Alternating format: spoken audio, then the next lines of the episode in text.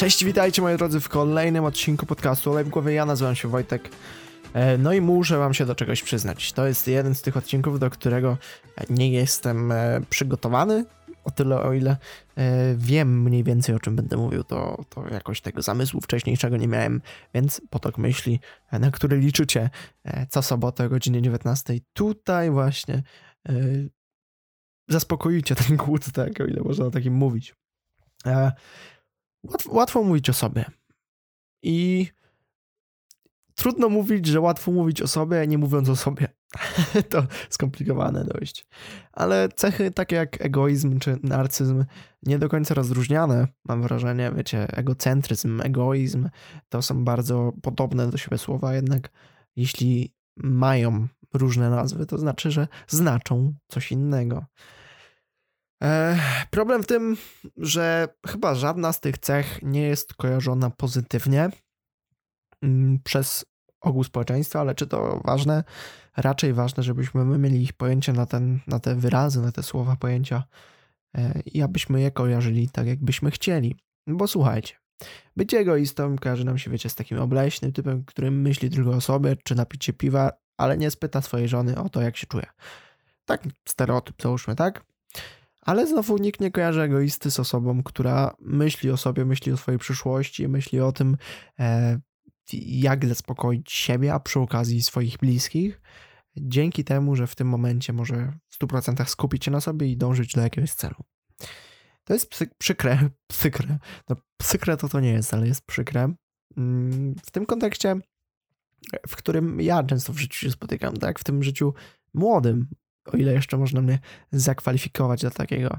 Tak, gdzieś tam, no nie wiem, jakbym miał strzelić od 15 roku życia do obecnej prawie 19, słyszę tylko i wyłącznie pogłoski Boże egoisto, Boże narcyzie. No i to jest takie bardzo, bardzo, wiecie, no nie dość skrupulatnie określane, no bo e, wiecie, wyrażanie swojej opinii na temat kogoś, kto tą opinią nie jest zainteresowany, to znaczy nie pyta o nią, jest w tym kontekście bezcelowe, w którym po prostu te osoby, jedyne jakie emocje w, w nich się samych nakreślą, to nie będzie refleksja. O Boże, czemu on tak mówi?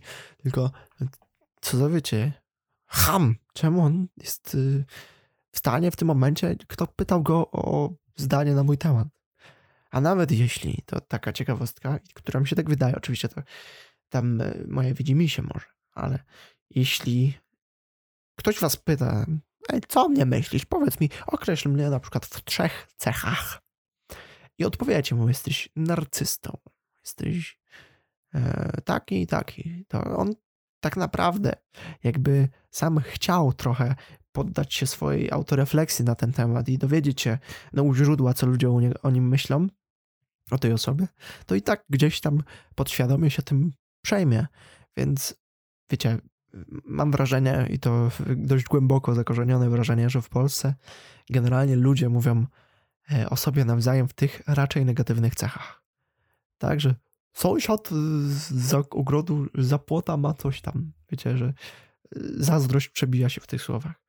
O, widziałeś, jak on tam schudł? Przecież wyglądał tak zdrowo. W ogóle, wiecie, komentowanie czegoś.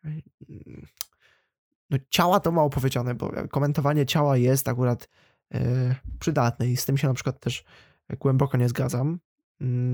To się muszę teraz dopowiedzieć z czym. Z tym, że nigdy nie powinno komentować ciała drugiej osoby. No nie. Akurat jeśli ktoś ma głębokie problemy z osobą, to uważam, że powinno się z taką osobą porozmawiać, żeby tej osobie pomóc. Bo najczęściej yy, też takie wydaje mi się, ale po opowieściach wielu osób u tak zwanych źródeł, wiem, że oni z tym sami mają problemy i nie potrafią sobie z tym razem poradzić, sami poradzić to też potrzeba im specjalisty, dietetyka, wiecie, psychologa czasami. Więc proszę was do waszego mózgu, nie przyswajajcie sobie takiego, takiej opinii, że broń Boże, nie mogę komentować tego i tego. Oczywiście, wiecie, jeśli kogoś, y, kto wygląda całkowicie, y, nie wiem, przeciętnie, normalnie, to no, zostawcie go w spokoju. W sensie, wiecie, zajmijcie się sobą. I tutaj nie w kontekście egoizmu, y, jakbyście byli hamami, tylko po prostu, no, to też taki właśnie odwrotny egoizm, tak? Nie komentujecie kogoś, specjalnie, żeby dać temu komuś no, spokój, a raczej dać sobie spokój, że ten ktoś nie będzie się potem przejmował tym czymś, co my powiedzieliśmy. Wiem, że to jest trochę pokrętne, ale mi się zdarza i, i właśnie lubię dzielić się tym doświadczeniem, bo jeśli mi się zdarza, to i wam może. No ale nadal, wiecie, kiedy siedzicie przy rodzinnych jakichś spotkaniach, e, czy to ze znajomymi, nie muszą być koniecznie rodzinne, to e, no jakby to powiedzieć. O czym macie opowiadać, jeżeli nie o sobie? I przez ten pryzmat możemy każdego nazwać egoistą i narcyzem, tak?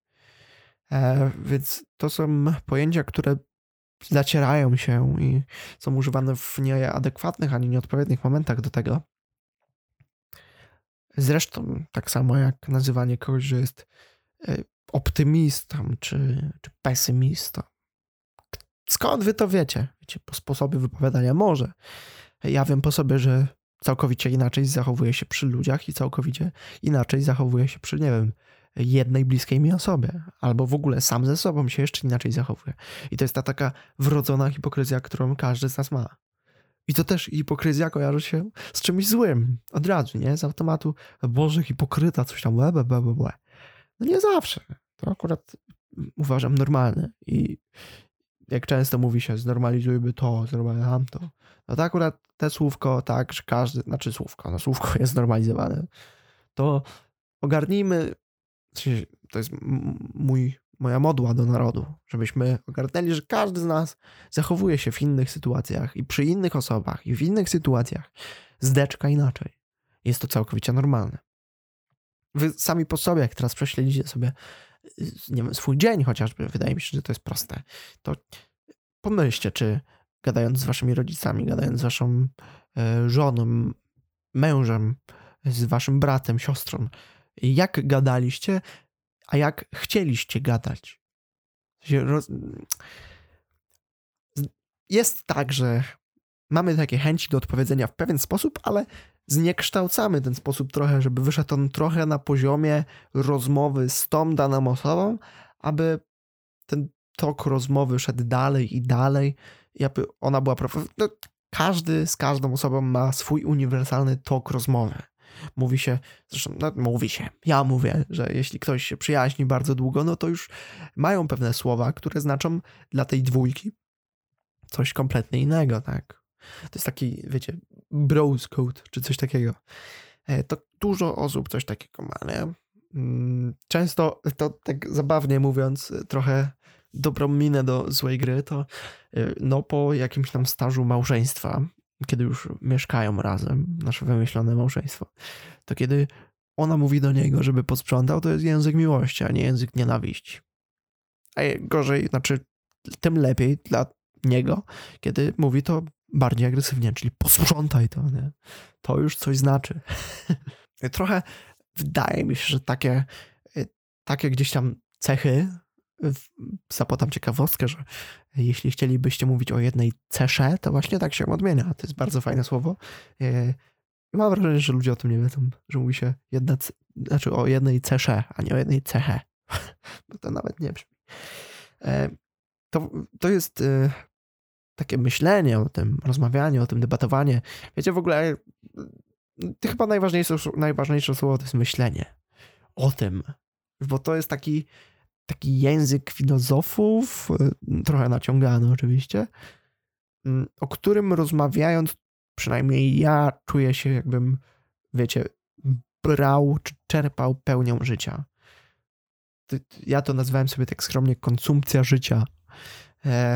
E, I właśnie dzięki temu czuję, że to życie konsumpcjonuje. E, są też, wiecie, przeróżne sposoby inne, tak, y, czyli wyjeżdżanie gdzieś tam, coś tam, ale to jest jeden z takich składników nieodłącznych. E, pomyślcie o waszych, o, dobra, o jednej najważniejszej, bliskiej osobie dla was. Jaką cechę byście tej osobie przysposobili, ale tylko jedną w tym momencie. Jeśli padło kochany, troskliwa, to idźcie i powiedzcie to tej osobie. I to jest fajny sposób, bo widzicie, jak myślimy o bliskiej nam osobie, to myślimy w sposób pozytywny ale czy ta osoba, czy wiecie, mówiliśmy to tej osobie w ostatnim czasie?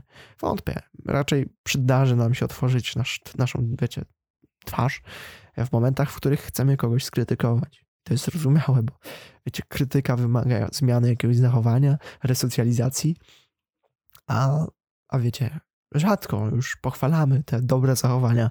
E, więc o to, wam, o to was proszę. E, nie nazywajcie ludzi egoistami, nie nazywajcie ludzi narcyzami, ani hipokrytami, ani niczym innym, o którym, wiecie, dzisiaj nie wspomniałem. E, oceniajmy się, kiedy tylko możemy i obserwujmy społeczeństwo i naszą bliską społeczność, ale takim bacznym, czujnym okiem, a nie takim ogólno patrzącym. Czyli nie patrzycie na kogoś, nie mówicie, że jest gruby, tylko że a, bystry, rozwiązał tę łamigłówkę szybciej niż 90% nas.